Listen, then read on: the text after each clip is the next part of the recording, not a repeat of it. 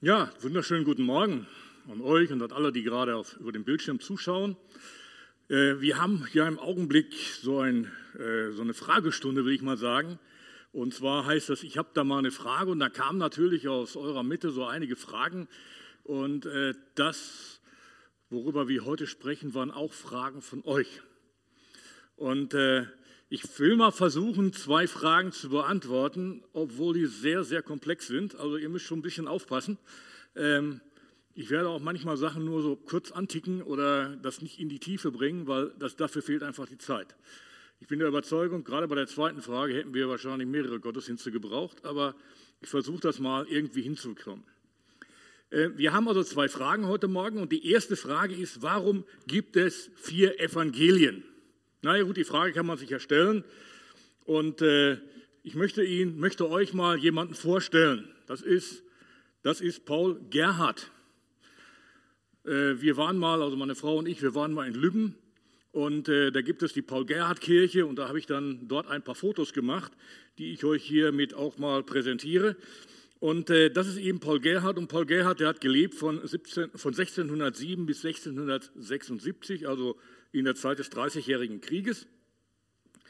Und äh, der steht da auf so einem Sockel vor der Kirche.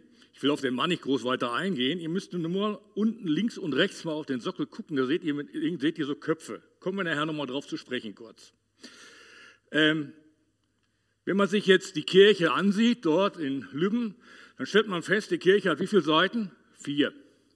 Nicht? Also wenn man sich die Kirchturm ansieht von vier Seiten, dann äh, könnte jeder Betrachter sagen, die Kirche sieht so aus oder die sieht so aus oder die sieht so aus oder so aus. Das heißt, wenn man Kirchturm betrachtet und stellt vier Leute dahin, würde jeder sagen, die Kirche sieht so oder so aus. Also scheinbar vielleicht sogar Widersprüche dabei. Und äh, weil jeder eine andere Perspektive hat. Und so ähnlich ist das bei den vier Evangelien auch so, dass eben da verschiedene, einfach verschiedene Perspektiven dargestellt werden. Es gibt da einen Gedanken, den ich euch einfach mal weitergeben will. Ich will das jetzt nicht vertiefen oder irgendwie theologisieren. Ähm, wenn wir auf die vier Ecken gucken, wo der Paul Gerhard draufsteht, auf dem Sockel, dann sehen wir vier verschiedene Tiere: den Löwen, den Stier, den Menschen und den Adler. Und äh, man ist hingegangen und hat diese vier verschiedenen Tiere den verschiedenen Evangelien zugeordnet.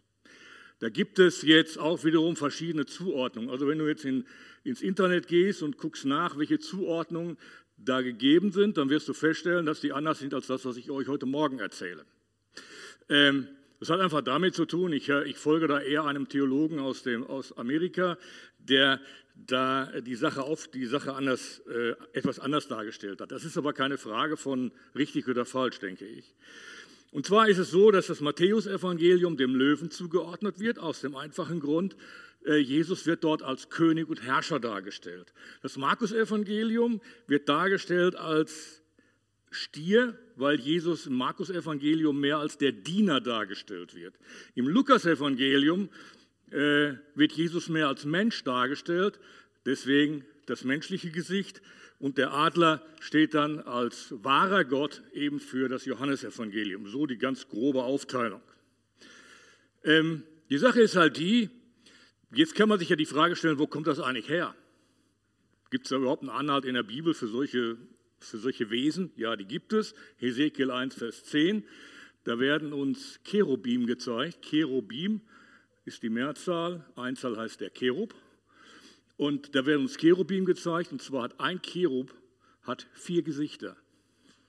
Und zwar das Gesicht eines Löwen, eines Stiers, eines Menschen und eines Adlers. Gleichzeitig. Also vorne Mensch und dann äh, die anderen Gesichter eben diese anderen Wesen. Das kannst du nachlesen in Hesekiel 1, Vers 10. Da heißt es, ihre Angesichter waren vorne gleich einem Menschen und zur rechten Seite gleich einem Löwen und bei allen Vieren zur linken Seite gleich einem Stier bei allen Vieren und hinten gleich einem Adler bei allen Vieren. Es gibt noch eine andere Stelle in der Offenbarung, wo diese Wesen auch auftauchen. Gut, das nur mal so vorneweg, so ein bisschen kurz etwas erzählt dazu. Äh, worauf ich eigentlich dabei hinaus will, ist einfach, dass vom Grundsatz her die Evangelien verschiedene Aspekte von Jesus Christus und seinem Leben darstellen. Es gibt Synoptiker. Synoptiker, das heißt eigentlich Zusammenschau, das sind drei von den Evangelien, Matthäus, Markus und Lukas. Und diese drei Evangelien ähneln sich auch sehr stark, habt ihr vielleicht schon mal festgestellt. Johannes ist da ganz anders. Und äh, es gab einen Mann 1776, der heißt Johann Jakob Griesbach, der ist mal hingegangen und hat die drei Evangelien nebeneinander drucken lassen. Und ihr könnt heute auch solche, solche Bibeln kaufen, wo Matthäus, Markus und Lukas nebeneinander gedruckt sind. Und dann könnt ihr ganz schnell feststellen, die Geschichte ist in dem Evangelium drin, die ist nicht drin, die, äh, da ist es gleich und so weiter. Das kann man dann sehr schön sehen. Grundsätzlich ist die Bibel oder geht Gott davon aus, dass es immer ein mehrfaches Zeugnis gibt. Da lesen wir zum Beispiel im 5. Mose 19, Vers 15, durch zwei oder drei Zeugen, Mund soll eine Sache bestehen. Und das ist ja eben das Wunderbare daran, dass eben auch Gott das bei den Evangelien getan hat, indem er Menschen inspiriert hat, diese Evangelien zu schreiben, um einfach diese verschiedenen Aspekte von Jesus darzustellen. Jesus sagt ja selbst, dass der Tröster kommt und euch in alle Wahrheit leitet und er wird Zeugnis von mir geben, sagt Jesus. Könnt ihr nachlesen in Johannes 15 zum Beispiel. Und Jesus sagt im gleichen Kapitel, dass die Jünger die Zeugen von Jesus sind. Das heißt, der Heilige Geist hat also auch Menschen beauftragt, eben dieses, diese Evangelien zu schreiben. Schauen wir uns mal ganz kurz die Synoptiker an. Gehen wir mal ins Lukas-Evangelium. Das ist die Weihnachtsgeschichte. Nicht? Äh, die fängt an mit Zacharias, wo der Engel kommt und spricht mit ihm. Dann geht, kommt der Engel Gabriel zu Maria, spricht auch mit ihr. Dann kommt die Volkszählung, die Geburt Jesu und äh, mit den Hirten und so weiter. Also sehr, sehr deutlich dargestellt, wie Jesus auf diese Welt gekommen ist. Matthäus spricht auch von der Geburt, aber viel knapper. Da ist mir so die Geschichte mit, mit, jo, äh, mit Josef, der als Maria schwanger ist, äh, irgendwie sehen will, dass er von Maria loskommt, wo dann Gott dann ein, eingreifen muss, dass Josef bei ihr bleibt. Die Geschichte mit den Sterndeutern ist dort der Kindesmord, die Flucht und dann nachher die Bergpredigt. Markus fängt ganz anders an. Da ist als allererstes der Johannes da, der Täufer. Nicht? Und dann lässt Jesus sich taufen und äh, dann werden die Jünger berufen. Das ist der Markus, Entschuldigung. Und der Johannes, das Johannesevangelium ist dann nochmal ganz anders. Äh, das spricht von der Ewigkeit her. Im Anfang war das Wort und das Wort war bei Gott. Eine ganz andere Perspektive. Das heißt, Johannes, wenn du das liest, dann schaust du erstmal in den Himmel, da schaust du erstmal in die, in die, in die, in die göttliche Vergangenheit. Und, äh, und dann heißt es irgendwann, und das Wort wurde Fleisch und wohnte unter uns. Wenn wir uns einmal ganz schnell die vier Evangelien ansehen, dann äh, möchte ich noch ganz kurz da etwas zu sagen. Das Matthäusevangelium ist zunächst einmal an die Juden geschrieben. Ganz einfach, weil wir sehen wir das daran, weil viele Sachen, die dort stehen, von Juden sehr schnell verstanden werden. Da heißt es zum Beispiel auch immer wieder, auf das erfüllt würde, was der Prophet gesagt hat. Das ist also immer der Bezug zum Alten Testament. Das heißt, hier ist es so, dass eben da die, äh, die, die Menschen darauf aufmerksam gemacht worden sind, dass das, was da geschieht, wo Jesus als der König aller Könige dargestellt wird in dem Evangelium, dass das wirklich stattgefunden hat und in der Prophetie seinen Widerhall findet im Alten Testament. Jesus ist der verheißene König. Und wenn du einmal die, äh, den Stammbaum von Jesus anschaust, der Matthäus ist, da wird davon gesprochen, dass Jesus der Sohn Davids ist, auf der einen Seite, aber auch eben der Sohn Abrahams. Und dann wird das Reich Gottes verkündigt. Dann wird die Verfassung dieses Reiches genannt. Das ist die Bergpredigt. Und dann wird gezeigt, wie dieses Reich funktioniert, in dem Menschen gesund, und geheilt, gesund werden und geheilt werden. So viel zum Thema Matthäus. Lukas zeigt ja mir den Diener. Das Lukas-Evangelium ist an die Römer geschrieben. Da ist mehr so der Tatendrang Jesu dargestellt. Das typische Wort im Markus-Evangelium ist alsbald. Alsbald ging Jesus dahin und alsbald geschah dies und dann passierte das und passierte das. Das heißt, Jesus ist hier mehr der, der Handelnde. Im Matthäus-Evangelium wird gezeigt, dass Jesus spricht, dass er Dinge lehrt, dass er weitergibt, wie das Königreich aussieht, während er hier in diesem Evangelium mehr als der Diener dasteht. Jesus sagt es selber in Markus 10, Vers 45, denn auch der Menschensohn ist nicht gekommen, dass er sich dienen lasse, sondern dass er diene und sein Leben gebe zum Lösegeld für viele. Das heißt, also die Aussage Jesu in Markus. Und dann haben wir noch das Lukas-Evangelium.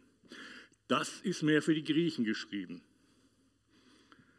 Ähm, das Stichwort hier ist, was man findet, ist, es begab sich. Es begab sich aber zu der Zeit, dass ein Gebot von dem Kaiser Augustus ausging, dass alle Welt geschätzt würde und so weiter. Es begab sich. Und dieses Lukas-Evangelium ist, ist an die Griechen geschrieben, aber es hat einen ganz bestimmten Adressaten, den Theophilus. Theophilus ist ein Mann, dem Lukas geschrieben hat und er schreibt ihm auch vorher, pass mal auf, Theophilus, ich habe alles ganz genau recherchiert. Ich habe wirklich aufgepasst, dass ich alles richtig finde und dass alles toll zusammengefasst wird. Und dann hat Gott diesen Lukas gebraucht, hat ihn inspiriert durch seinen Heiligen Geist, damit dieses Lukas-Evangelium entstanden ist. Alle Schrift von Gott ist eingegeben, so sagt uns 2. Timotheus 3,16, ist eingegeben von Gott eingehaucht. Und Lukas macht nachher auch eine Fortsetzung. Der gleiche Lukas, der das Lukas-Evangelium geschrieben hat, hat auch die Apostelgeschichte geschrieben. Und die schreibt er wieder an, den Theophilus. Kommen wir zum Schluss noch zum Johannesevangelium. Das Johannesevangelium ist jetzt an die Gläubigen geschrieben, an die Christen. Stichwort ist hier wahrlich, wahrlich oder anders übersetzt Amen, Amen. Das Ziel des Johannesevangeliums finden wir in Johannes 20. Da steht in Johannes 20, 29 folgende folgendes. Selig sind, die nicht sehen und doch glauben. Also das kennen wir ja von dem Thomas, nicht? Selig sind, die nicht sehen und doch glauben.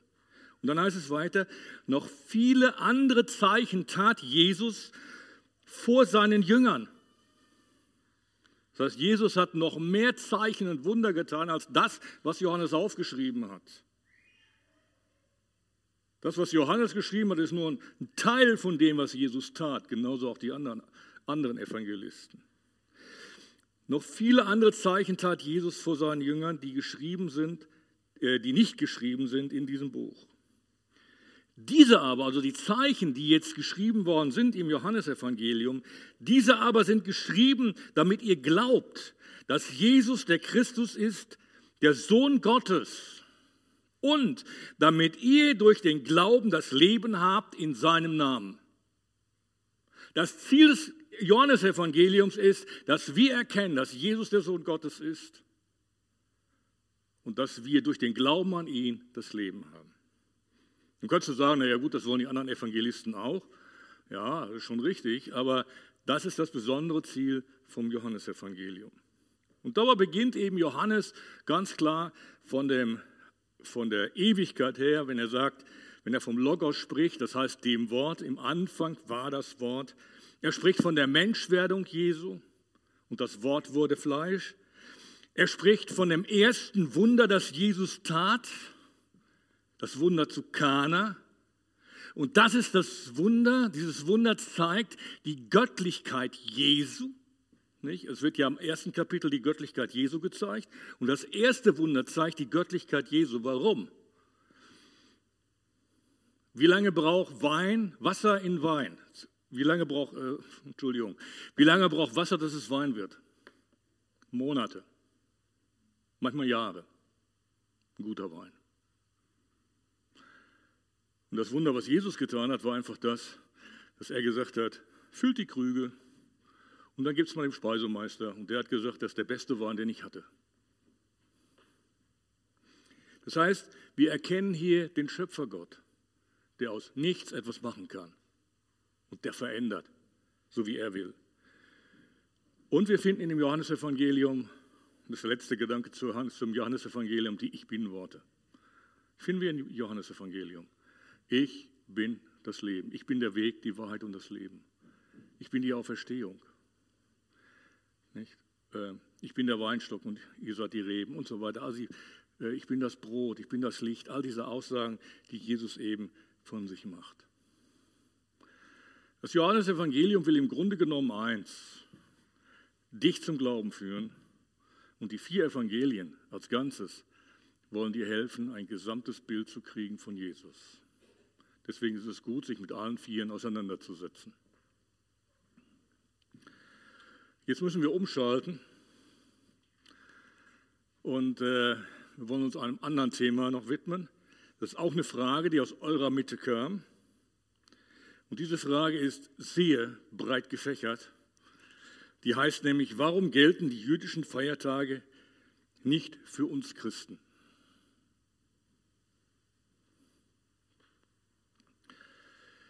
Die Frage, die dabei stand, die war auch noch, da wurde auch ein Bibelvers beigenannt, den ich hier mit angeben will. Da heißt es hier, ja, es steht doch hier darum, so haltet diese Ordnung für dich und deine Nachkommen ewiglich. Also das ist damals in Juden geschrieben worden. Und dieser Vers steht im Zusammenhang mit dem Passa. Nun gibt es sieben Feste und den Sabbat, also praktisch das achte. Und Jetzt will ich das Kunststück versuchen, euch das irgendwie in einer sehr kurzen Zeit alles irgendwie darzustellen und zu zeigen, wie Dinge miteinander auf der einen Seite vermengt sind, mit, auch mit unserem Glauben, auf der anderen Seite aber auch wiederum typisch jüdisch sind. Es gibt die Feste des Herrn. Und nur auf die wollen wir uns konzentrieren, sonst wird es zu weit gehen. Also wir könnten jetzt noch sagen, es gibt noch ein Purimfest, das ist die Geschichte, wo das hat mit der Geschichte mit Esther zu tun, im Alten Testament. Und äh, das Purimfest ist aber nicht Fest des Herrn, sondern ist noch später dazu gekommen. Gut, gehen wir mal kurz auf die Feste des Herrn ein. Das erste ist der Sabbat. Warum feiern wir den nicht? Äh, das Grundprinzip halten wir.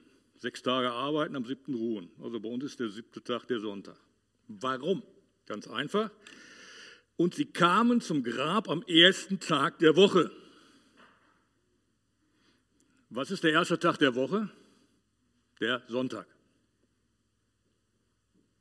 Der siebte Tag der Woche ist der Sabbat, aus jüdischem Denken heraus. Und dann heißt es dann in Apostelgeschichte 20, am ersten Tag der Woche aber, als wir versammelt waren, das Brot zu brechen, predigte ihnen Paulus. Das heißt, wir stellen fest, die Gemeinden haben damals sich am ersten Tag der Woche getroffen. Und Paulus schreibt dann auch noch den Korinthern, wenn ihr euch am ersten Tag der Woche trefft, dann legt jeder von euch etwas zurück für die Sammlung. In 1. Korinther 16 steht das. Das heißt also, äh, es ist schon von der Urchristenheit her so, dass die ersten Christen sich an dem ersten Tag der Woche versammelt haben. Der Grund ist ganz einfach, weil Jesus da auferstanden ist. Dann gibt es das Passafest. Das Passafest erinnert an den Auszug Israels aus Ägypten. Wir sind als Heidenchristen nie in irgendeiner Form äh, aus Ägypten ausgezogen.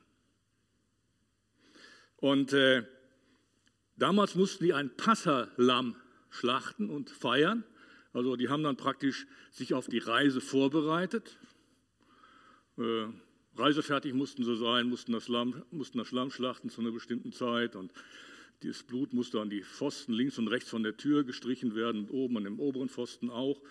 Und dann äh, kam, dann, kam dann der Engel Gottes oder Gott durch, die, durch Ägypten durch, hat die Erstgeburt geschlagen und da, wo das Passa gefeiert wurde, wurde man verschont. Wir haben auch ein Passalam. Das Passalam heißt Jesus. Und dieses Passalam wurde auch in der Zeit getötet. Nämlich Jesus wurde genau in der Zeit getötet, als die Passalämmer geopfert wurden und wo gefeiert wurde. Jesus hat ja selber das Passa gegessen. Jesus hat selber das Passalam gegessen und danach hat er das Abendmahl eingesetzt. Und äh, so wie die Juden damals durch das Blut des Passalammes verschont worden sind, werden wir auch verschont durch das Blut Jesu. Es gibt Parallelen zwischen dem Passalam und Jesus. Ein Passalam musste fehlerlos sein. Jesus war ohne Sünde. Es musste männlich sein, trifft auf Jesus zu. Es durften keine Knochen gebrochen werden, trifft auch auf Jesus zu. Es durfte nichts übrig bleiben. Es ist ein Totalopfer, trifft auch auf Jesus zu. Passa bedeutet vorübergehen. Das heißt, Gott geht vorüber. Er sieht nicht die Schuld des Menschen, sondern er sieht, dass der Mensch durch das Blut gerettet ist.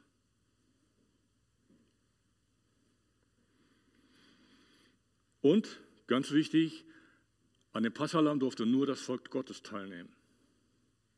Wenn wir das mal aufs Abendmahl übertragen, dann dürfen wir am Abendmahl teilnehmen, wenn wir zum Volk Gottes gehören.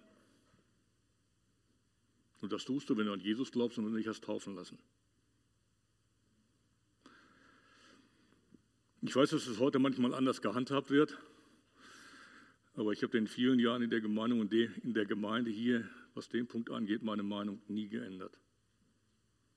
Das ist ganz wichtig, dass wir das Abendmahl nicht gedankenlos nehmen. Gut, das Passa wurde gefeiert und zwar am sogenannten 14. Nisan, das ist März, April, nur mal so als Hinweis. Am 15. Nisan, also einen Tag später, kam dann das Fest der ungesäuerten Brote. Und äh, soll normalerweise sieben Tage gefeiert werden mit Feueropfer, also mit Opfern und allen, allen möglichen weiteren Dingen. Und äh, das soll eigentlich auch an Ägypten erinnern, weil die Juden keine Zeit hatten, damals, als sie aus Ägypten ausgezogen sind, äh, Brot im Sauerteig zu backen. Das ging nicht. Die mussten von jetzt auf gleich ausreisen, also sollten sie ungesäuertes Brot essen. Das ist ein Symbol, das wir auch in das Neue Testament hinübergenommen haben. Paulus schreibt uns nämlich, schafft den alten Sauerteig weg, damit ihr ein neuer Teig seid, denn auch wir haben ein Passalam, das ist Christus, der geopfert ist. Merken wir hier die Verquickung? Diese beiden Dinge, die zusammenkommen. Und dann schreibt er etwas später noch, oder ein Vers weiter, darum lasst uns das Fest feiern, nicht im alten Sauerteig, und auch nicht im Sauertag der Bosheit und Schlechtigkeit. Und mit dem Fest ist aus meinem Verständnis her das Abendmahl gemeint, weil er nämlich genau dieses Abendmahl dann äh, einige Kapitel später dann erklärt. Einen Tag später, nach dem Fest der ungesäuerten Brote, kommen die Erstlingsfrüchte. Das ist die Gerstenernte. Können wir gar nicht feiern, weil wir die gar nicht haben hier bei uns. Nicht? Bei uns gibt es keine Gerstenernte. Aber das Interessante ist, die, äh, die Erstlingsfrüchte, das heißt, Gott soll geehrt werden durch das Erste, was er letzten Endes geschenkt hat. Also die Gerste in dem Fall. Das Interessante ist aber, dass das letzten Endes auch der Tag der Auferstehung ist. Und darauf nimmt die Bibel Bezug. Sie sagt nämlich, nun aber ist Christus auferstanden von den Toten als Erstling unter denen, die entschlafen sind. Das heißt, Jesus ist der Erste, der auferstanden ist von den Toten. Danach kommen wir. Das geht dann zwei Verse weiter im 1. Korinther 15. An jeder aber in seiner Ordnung. Als Erstling Christus, danach, wenn er kommen wird, die, die Christus angehören. Und jetzt geht es in den Feiern weiter. Es kommt als nächstes das Wochenfest. Das heißt deshalb Wochenfest, weil man von der Zeit, von dem Passa aus, Passa aus sieben Wochen rechnen sollte. Das könnt ihr nachlesen im 3. Mose 23. Sieben Wochen, das sind 49 Tage. Und äh, von da aus sollte man, sollte man weiterrechnen und dann ist das Wochenfest. Ist auch ein Erntefest, nämlich das Fest für die Weizenernte. Das Interessante ist, das Fest fällt mit unserem Fest zusammen. Was wisst ihr, wie das bei uns heißt? Pfingsten. Pfingsten heißt nämlich 50. Also auch 50 Tage später. Wenn du in deinen Kalender guckst und liest mal, zählst mal durch, dann kommst du auch auf diese 50 Tage. Das ist genau im Kalender genauso drin, wie ich es euch heute gesagt habe. Auch in unserem deutschen Kalender. Und äh, das Interessante ist eben, das Wochenfest ist die Weizenernte und fällt genau diese Ernte fällt genau mit der ersten Ernte der Urgemeinde zusammen, wo 3000 Menschen zu Jesus Christus gefunden haben, durch die Predigt des Petrus. Also wir sehen hier, dass hier ein ganz starker Zusammenhang ist auf der einen Seite, auf der anderen Seite äh, sind es auch verschiedene Feste. Also einerseits, wir feiern ja Pfingsten anders als die Juden weil es für uns eine ganz andere Bedeutung hat, obwohl es vom Hintergrund her die gleiche Bedeutung hat. Es ist die erste Ernte der Gemeinde. Dann kommt als sechstes Tag der Posaune. Das ist ein Neujahrsfest. Die Juden schreiben ja zurzeit das Jahr 5781, weil die mit der Zählung 3000 äh, 761 vor Christus angefangen haben. Jetzt kommt bitte nicht mit dem Rechnen durcheinander, da kommt noch das Jahr Null mit rein, deswegen kommt man immer durcheinander. Ähm, und, äh, und Neujahr feiern die eben nicht wie wir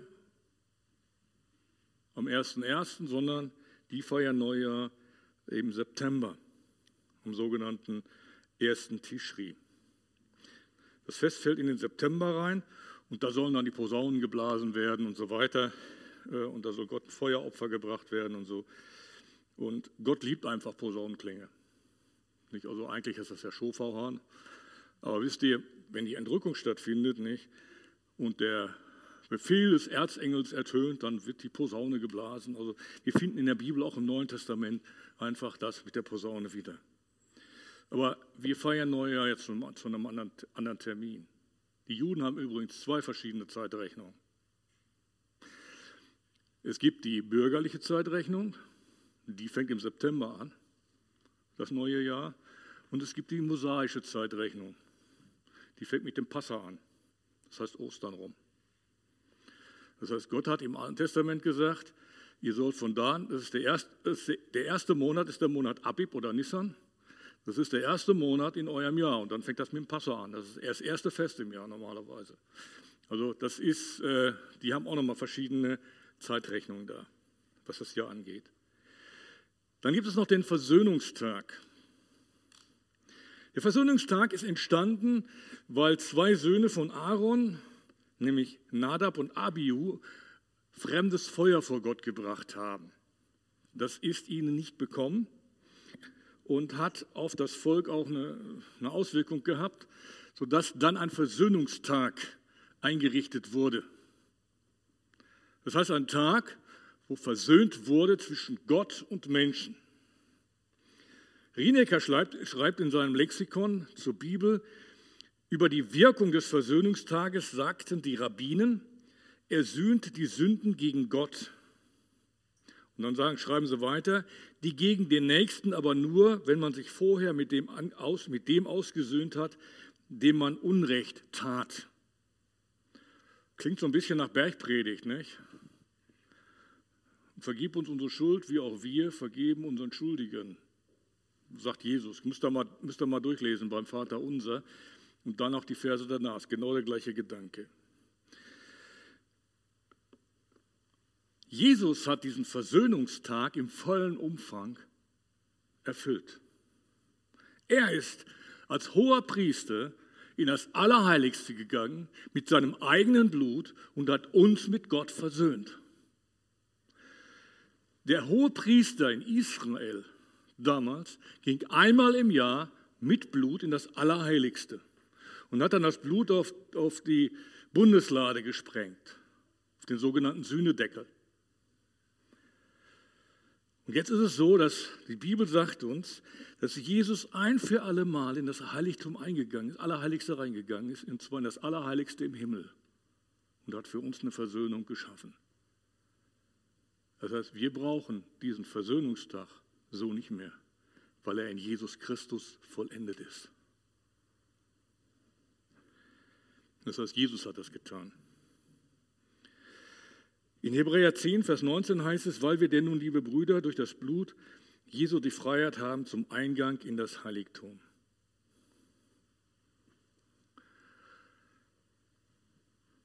Kommen wir zum letzten Fest. Ich muss leider landen, weil die Zeit rum ist. Das letzte Fest ist das Laubhüttenfest. Auch dieses Fest hat etwas zu tun mit dem Auszug aus Ägypten. Es soll sieben Tage gefeiert werden. Es soll ein fröhliches Fest sein. Es ist eigentlich das fröhlichste Fest von allen Festen, das Laubhüttenfest. Und äh, er erinnert daran, dass die Israeliten also in Hütten gelebt oder in Zelten gelebt haben. Da heißt es hier äh, zum Beispiel in 3. Mose 23, 42, sieben Tage sollt ihr in Laubhütten wohnen. Wer einheimisch ist in Israel, soll in Laubhütten wohnen. Und dann heißt es nochmal äh, ein Vers weiter, dass eure Nachkommen wissen, wie ich die Israeliten habe in Hütten wohnen lassen, als, sie aus Ägypten, als ich sie aus Ägypten führte. Ich bin der Herr, euer Gott. Das heißt, es ist eine Erinnerung an den Auszug aus, aus Ägypten. Es ist aber gleichzeitig ein Erntefest.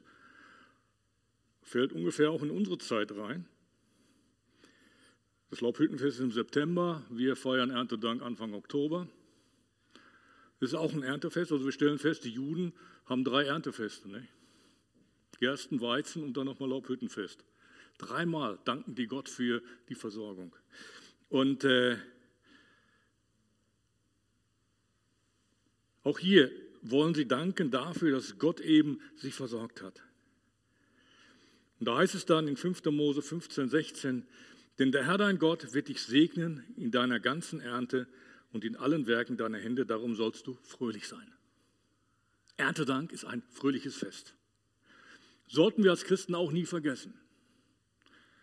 Nicht? Also, wenn wir dann unseren Tisch aufstellen hier vorne und äh, tun, da unsere, tun da die Früchte drauf, die wir äh, nicht unbedingt geerntet haben, aber eingekauft, dann sollten wir daran denken, das ist Gott, der dahinter steht. Den Apfel, den du isst, ist ein Geschenk Gottes für dein Leben. Und das Mehl, das du essen kannst, ist ein Geschenk Gottes für dein Leben. Klar wird der Landwirt sagen, hey, dafür habe ich gearbeitet, das ist richtig. Aber wer gibt Regen, wer gibt Sonne in dem Maße, dass alles da ist? Wir stellen fest, also wenn wir dieses, diese Feste alle sehen, sie sind, haben verschiedene Bedeutungen, besonders für das Volk Israel und bekommen ihre Bedeutung, eine andere, etwas andere Bedeutung oder eine neue Bedeutung für uns durch Jesus Christus. Und viele Feste, die die Juden feiern, feiern wir im Grunde genommen auch. Wir feiern Erntedank, wir feiern Karfreitag, das ist bei den Juden das Passa. Wir feiern den Tag der Erstlingsfrüchte, das ist bei den Juden, das ist bei uns der Tag der Auferstehung und so weiter. Wir erkennen halt, dass das sehr, sehr eng miteinander zu tun hat. Aber wir sind nicht verpflichtet, diese Feste genauso zu feiern weil wir in einem anderen Bund leben. In dem Bund, den Gott uns gibt, den neuen Bund. Man darf die Sache nicht gesetzlich sehen. Und wenn man die Sachen gesetzlich sieht, dann müsste man den Galaterbrief durchlesen, wie Paulus darauf antwortet und reagiert. Wir dürfen nicht vom Gesetz her leben. Wir sind in die Freiheit hineingesetzt. Paulus sagt so in Galater 2,21: Werft nicht weg die Gnade Gottes, denn wenn die Gerechtigkeit durch das Gesetz kommt, so ist Christus vergeblich gestorben. Deine Erlösung beruht allein auf der Tatsache, dass Jesus Christus dir alle seine Gnade gibt und Gott dich in seiner Liebe annimmt. Und darum sollten wir wirklich jeden Sonntag feiern, dass wir in dieser Gnade stehen dürfen. Der Herr segne dich. Amen.